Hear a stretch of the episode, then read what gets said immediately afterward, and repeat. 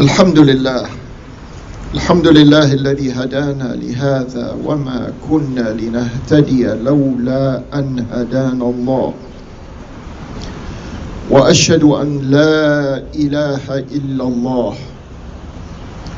هو الله الذي لا إله إلا هو عالم الغيب والشهادة. هو الرحمن الرحيم. وأشهد أن سيدنا وحبيبنا محمدا صلى الله عليه وآله وسلم عبده ورسوله. محمد رسول الله والذين معه الشداء على الكفار رحماء بينهم. من يطع الله ورسوله وأولي الأمر من المؤمنين فلا مضل له. ومن يعص الله ورسوله وأولي الأمر من المؤمنين فلا هادي له. ومن يتوكل على الله فإن الله على كل شيء قدير. أما بعد أيها المؤمنون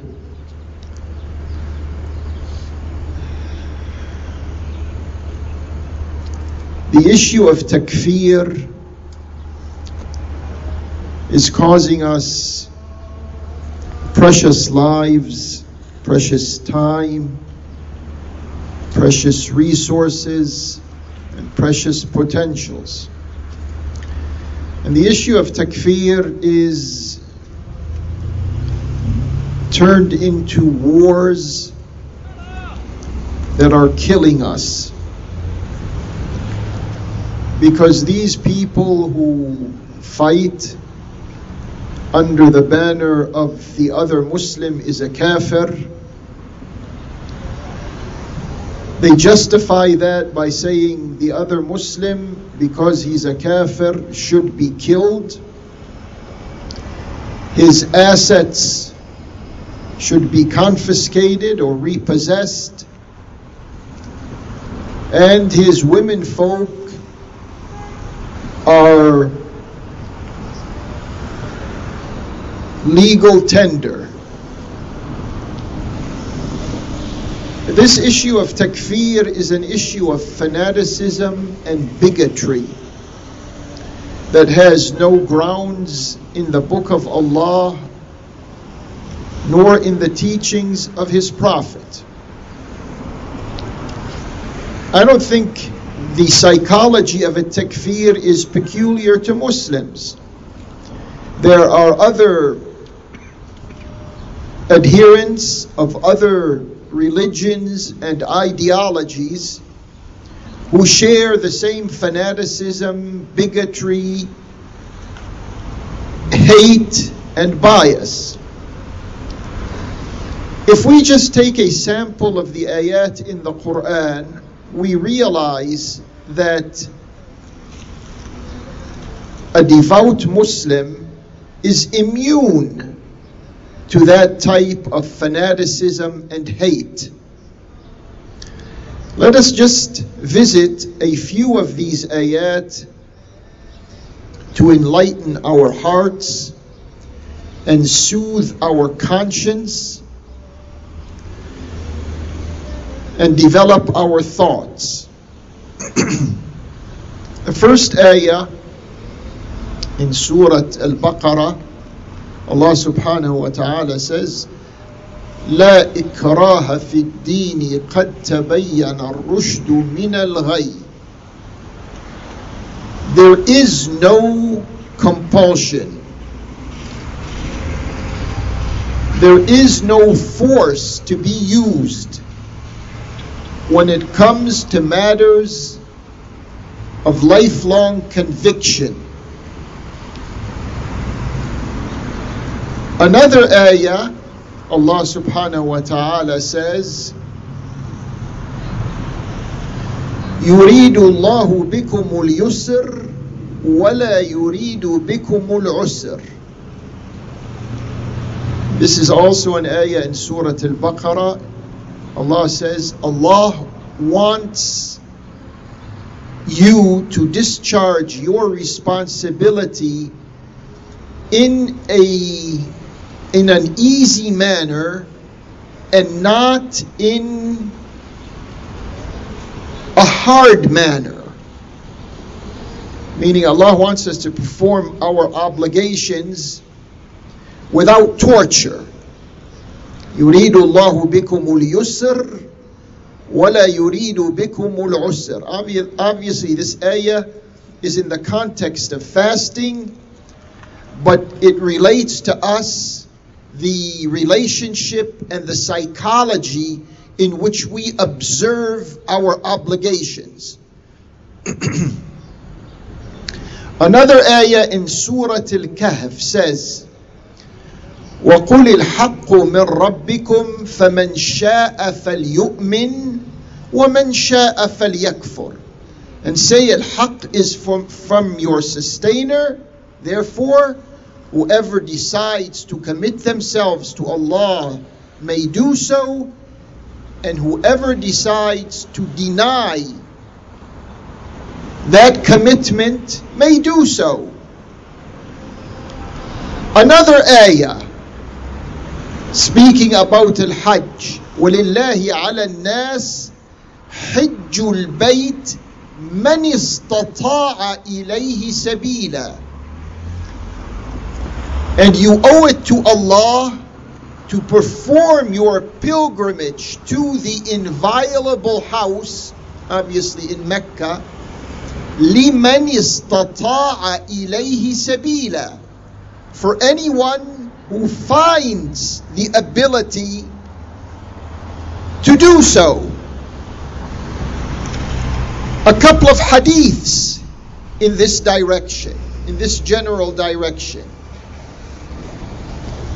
إن هذا الدين يسر ولن يشاد الدين أحد إلا غلبه This deen of Islam is a deen of ease. And anyone who tries to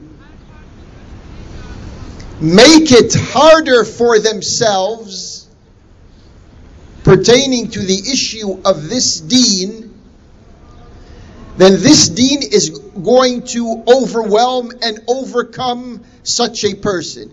Meaning you can't knock heads with these responsibilities. You accept them with your God given and God calculated human nature.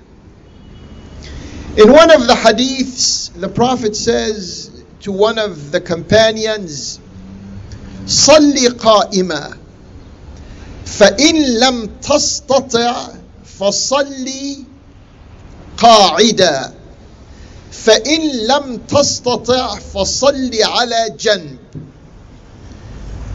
You pray in an erect position. That's the way we pray. In our salah, we stand up and we pray. We are up and down.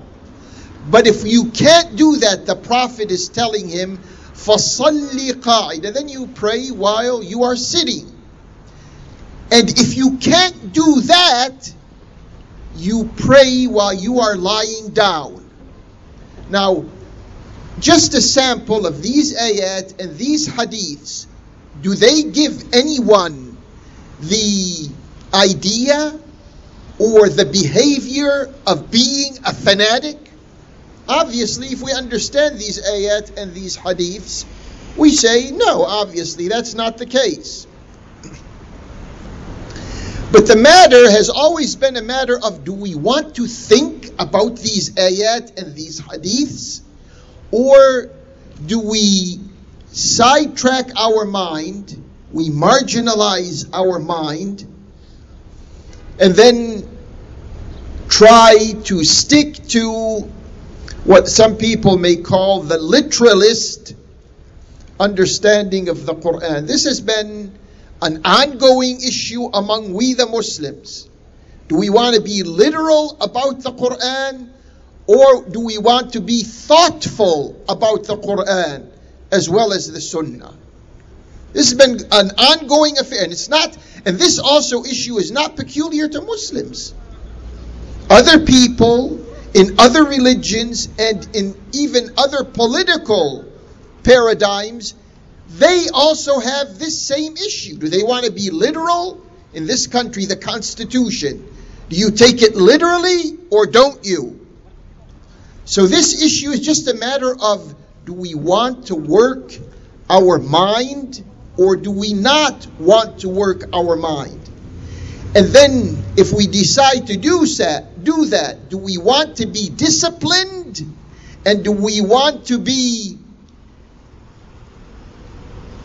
limited by Allah's and His Prophet's teachings and instructions?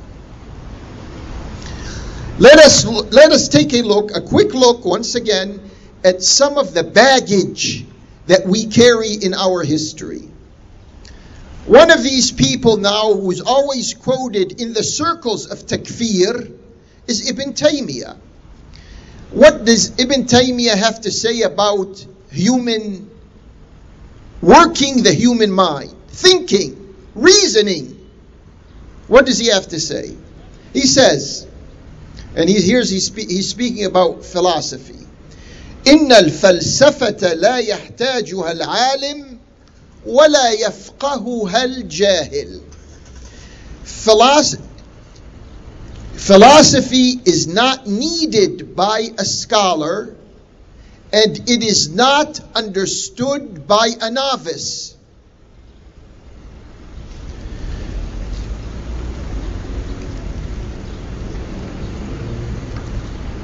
an easy rebuttal to that is what all of the fuqaha of Islam have agreed upon, regardless of who they are and what time frame that they were in.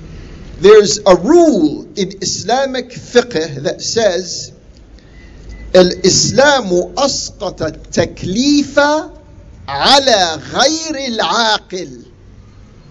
In Islam, there's no responsibility for a non thinking person. Another way of ter- of translating al-aqil is on a person who's insane, who's not in possession of his or her sanity. You know, when you go to court, there's the issue of sanity and insanity. Well, when you come into Islam, there's an issue of sanity or insanity. So if there's no, if the person cannot think for whatever reason, congenital reason, uh, pathological reason, epidemical reason, whatever the case is, there's no responsibility. So the whole issue of responsibility is contingent upon our ability to think. And once again, we, we don't say this just because there's some type of issue we're picking on a particular scholar because sometimes these issues they get lost in the in the sectarian and in the political tensions that swirl around them. No, we reference ourselves in the ourselves in the book of Allah and in the sunnah of his messenger. The ayah that tells us one of the we're going to just take two examples from the Quran that tell us that we should think. Ayah 219 in Surah Al-Baqarah. كذلك يبين الله لكم الآيات لعلكم تتفكرون. It is in this manner that Allah makes evident to you His ayat.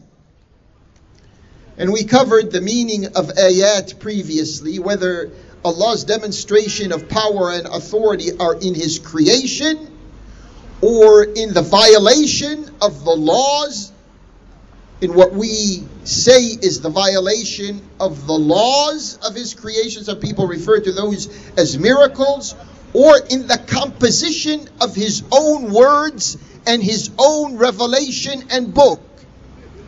Allah is telling us in these three areas, there's an arena for you to think. لَعَلَّكُمْ تَتَفَكَّرُونَ Another ayah in, at the beginning of Surah Yusuf, إنا أنزلناه قرآنا عربيا لعلكم تعقلون We have made accessible to you a an Arabic Quran so that you may reason.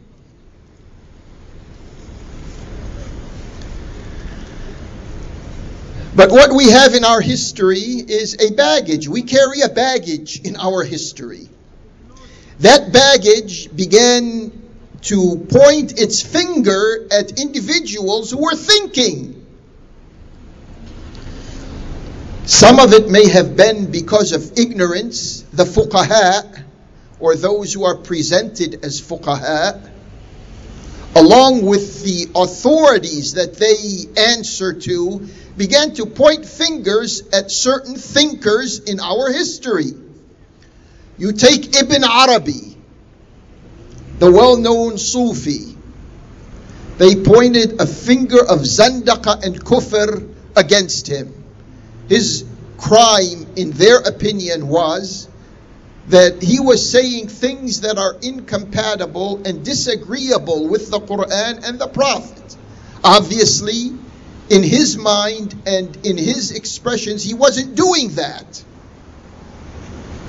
The same thing can be said about another Islamic thinker, Ibn Rushd. And you can go on and on, whether they were the types who were dealing with science or whether they were types who were dealing with tasawwuf, whatever types they were, they were accused of being outside of the boundaries of Islam. We'll take another quote from Ibn Taymiyyah, the person that the takfiris go running to for their answers. He says, وَأَمَّا الْمَنْطِقْ فَهُوَ مَدْخَلُ الْفَلْسَفَةِ Log, he says, logic is the entryway to philosophy. وَمَدْخَلُ الشَّرِّ شَرِّ And the gateway to evil is evil, meaning the gateway to philosophy, which is logic, is evil. Both of them are evil, or both of them are bad. وليس الاشتغال بتعليمه وتعلمه مما اباحه الشرع and to endeavor in teaching logic or philosophy or in learning logic or philosophy was not one of those things that was permitted by a shara. These are his words. And these words, if you think about them, they are contrary to the very clear meanings of the Quran and the Sunnah. Now, this was abbreviated. Another abbreviation here has to do with Ibn Taymiyyah's words pertaining to chemistry. Al Kimya, uh, probably even though it was in its beginning stages, not as developed as it is today. But he says this وحقيقة الكيمياء the truth about chemistry إنما هي تشبيه المخلوق it's a type of equating the created, meaning someone when when they begin to investigate the characteristics and properties of matter, they are right now interfering with what is supposed to be strictly Allah's domain. And he says, وَهُوَ بَاطِلٌ فِي الْعَقْلِ And it is void, it is not legitimate in the human mind. he goes on, and I'm not going to finish this statement. Then Ibn Taymiyyah, the reference point of the takfiris, he says, now he's speaking about mathematics and astronomy. He says, and I quote, وأن علم الرياضيات والفلك كثير التعب قليل الفائدة the science that pertains to mathematics and astronomy are very demanding with few benefits. وإن إتقان الفلاسفة للعلوم الطبيعية إنما هو لجهلهم بالله. The perfection of philosophers pertaining to natural sciences is a result of their ignorance of Allah. Someone should take a person like that to court and ask him, How do you say something? Allah tells us to investigate, to research, to discover. All of these ayat throughout the Quran speak like this, and you saying these people who are discovering and investigating and researching are because they are ignorant of Allah. This is what we have. This is some of the baggage that we Muslims carry in the world that is resulting in the tragedies that come our way in today's news. These are statements from Ibn Taymiyyah that are found in his Fatawa. There are volumes of his fatwas that are published. This particular, these particular statements are taken from volume number 29. I want to transition now because some people listening to this khutbah will have some difficulty saying that, well, you know, look, there's a there's a thing going on between Saudi Arabia and Iran, and there's a Sunni Shia issue in the world. They want to fit all of this into that type of phobia.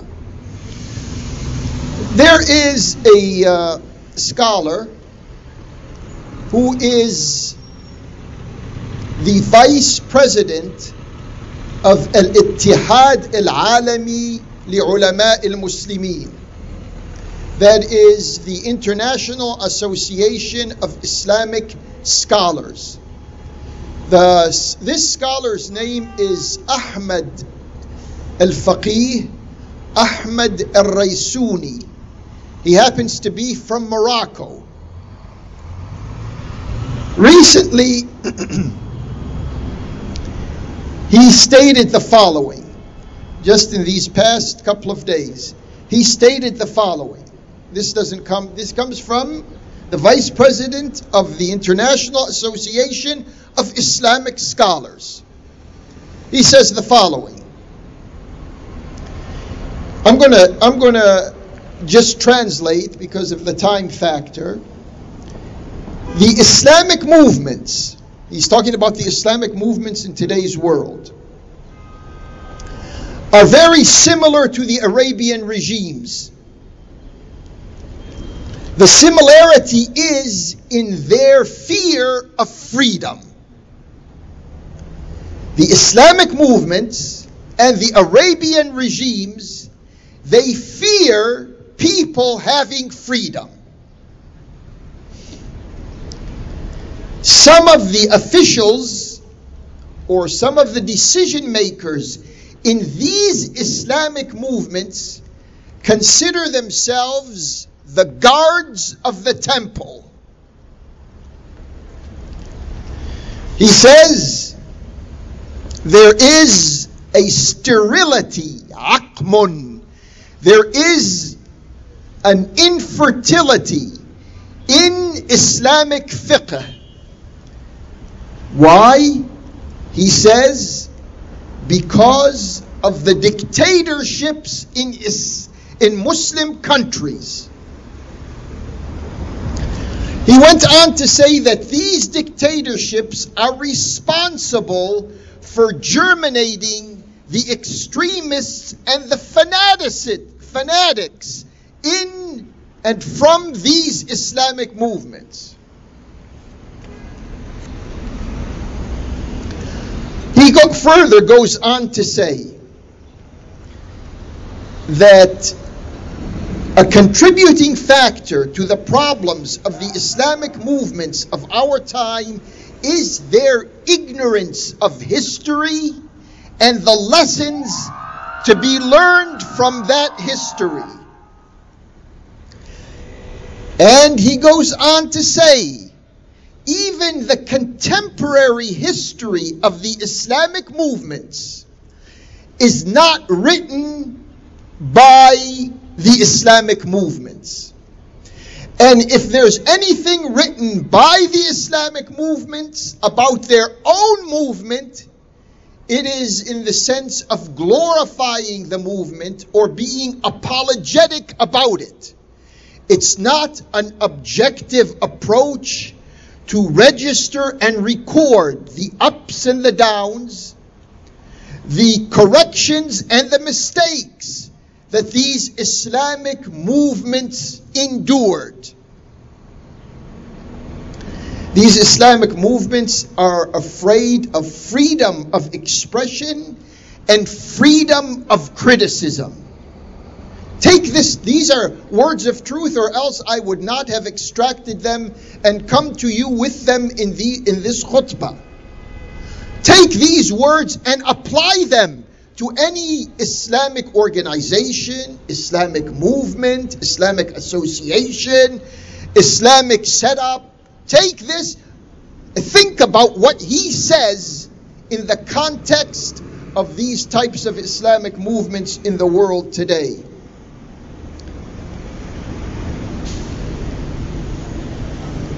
Political despotism, dictatorship is the center of the problems out of which we have the sufferings that are costing us dear lives and precious resources and time.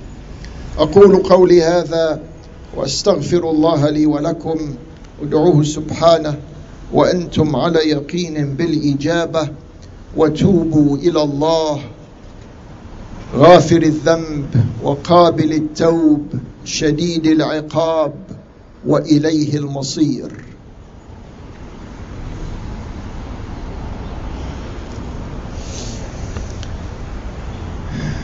الحمد لله بجميع المحامد على جميع النعم. وصلى الله وسلم على المبعوث خيرا ورحمة وهدى. لكافه الامم محمد النبي الامي وعلى اله وصحبه وسلم brothers and sisters if we don't think and that's they condition us when we go into these masajid we go to these islamic centers they deliberately condition us not to think. So if we don't think, many things can happen around us, and those who are getting away with murder will get away with murder. Those who are committing crimes against humanity are, will get away with committing crimes against humanity.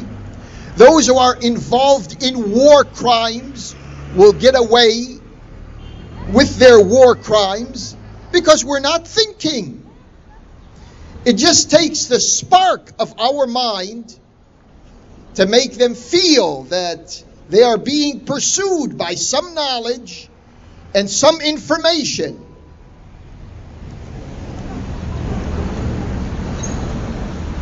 If you think, then you begin to ask.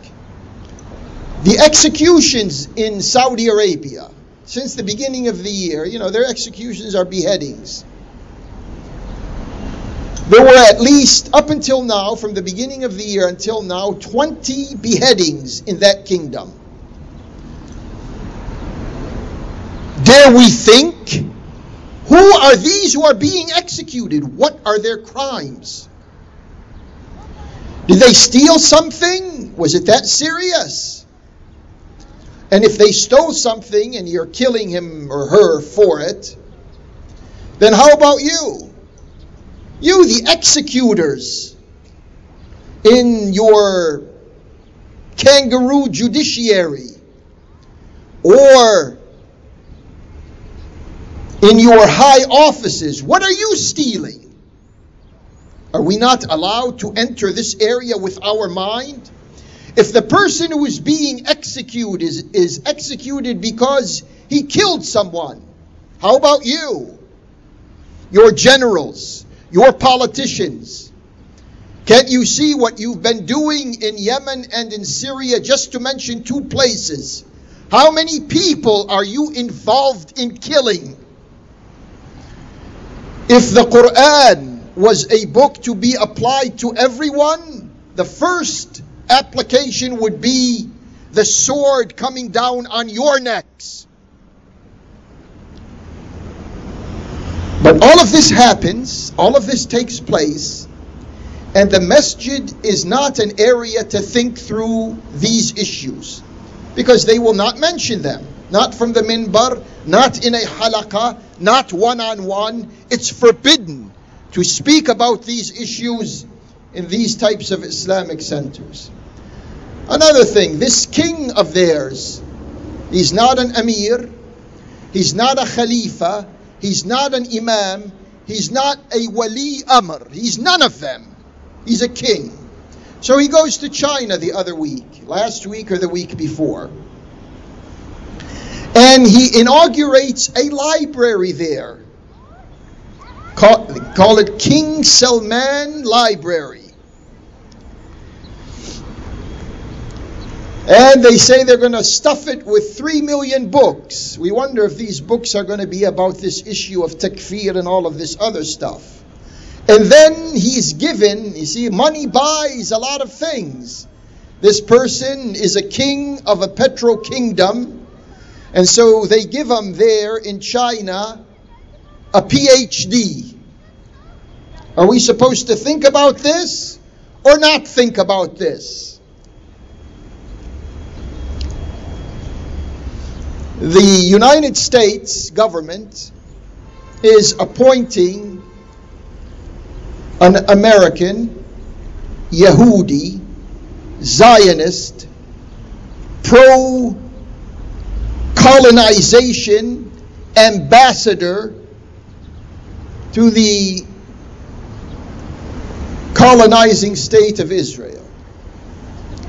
And this person is known for his enthusiasm about fanatic Zionists building their, they call them settlements, we call them colonies, building their colonies on stolen Palestinian land. Now, are we not to think for a moment, does the United States have one Muslim ambassador anywhere in the world? Does the United States have the courage to appoint a Muslim ambassador to any country in the Muslim world? If it's if it took one American Jew to be given an ambassadorial position in occupied Palestine, we have 57 different Muslim countries in the world not one American Muslim ambassador to any one of these countries. We're not permitted to think like that. We're not able. We're not allowed. And then these growing relations between the Israeli regime and the Saudi regime. Right now, these relations are in high gear. And they have writers coming to the fore and equating the Islamic system in Iran with Nazism. Yeah, that's the way the Saudi writers now, that's the way they are writing. And they're saying that the political facts, I'm summarizing a bunch of their articles. The political facts of our time have us, meaning the Saudi regime and the Israeli regime, in the same trench. And then they had the, the what they call the Arab Summit in uh, southern Jordan. And what were they doing in that Arab Summit? They were probably trying to give legitimacy to a future in which what they call the Sunni governments will find a political and military arrangement with the Zionist, or what they call the Jewish. These are their words. We're not using these words. They call certain governments Sunni, Sunnis, and they call the Zionist government in Palestine a Jewish government. The governments in these Muslim countries are not Sunnis, and the government in Palestine or Israel is not Jewish.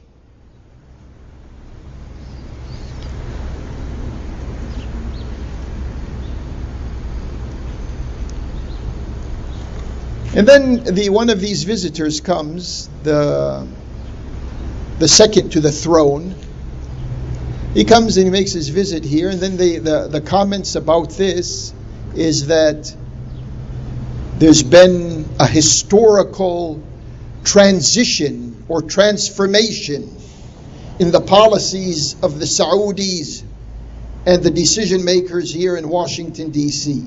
Obviously, time is going to tell us what this historical change means. We're not supposed to think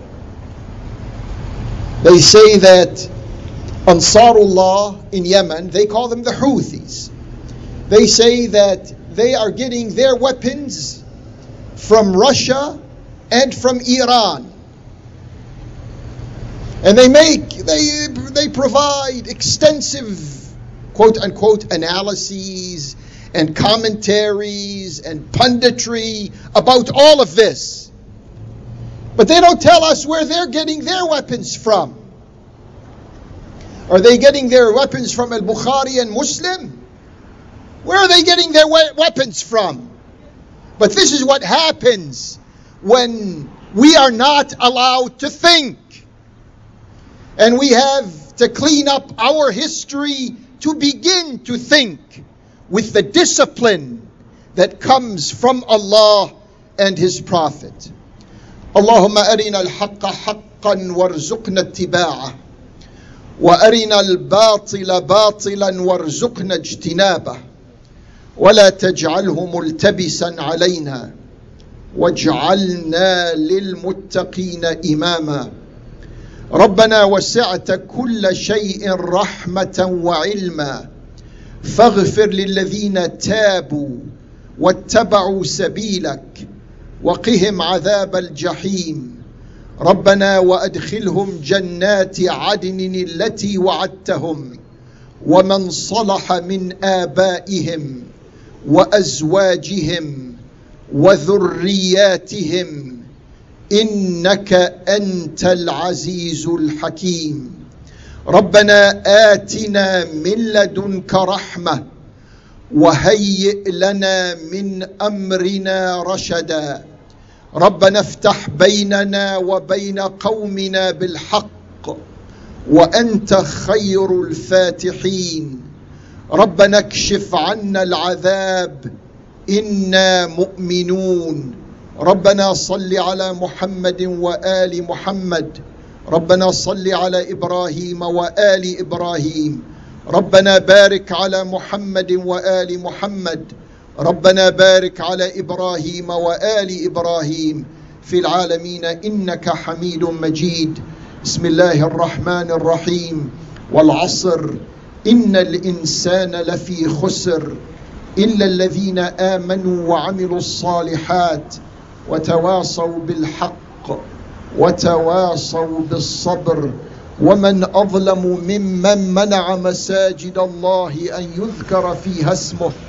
وسعى في خرابها أولئك ما كان لهم أن يدخلوها إلا خائفين. لهم في الدنيا خزي ولهم في الآخرة عذاب عظيم. إن الله يأمركم أن تؤدوا الأمانات إلى أهلها وإذا حكمتم بين الناس أن تحكموا بالعدل. إن الله نعم ما يعظكم به إن الله كان سميعا بصيرا ولذكر الله أكبر والله يعلم ما تصنعون وأقم الصلاة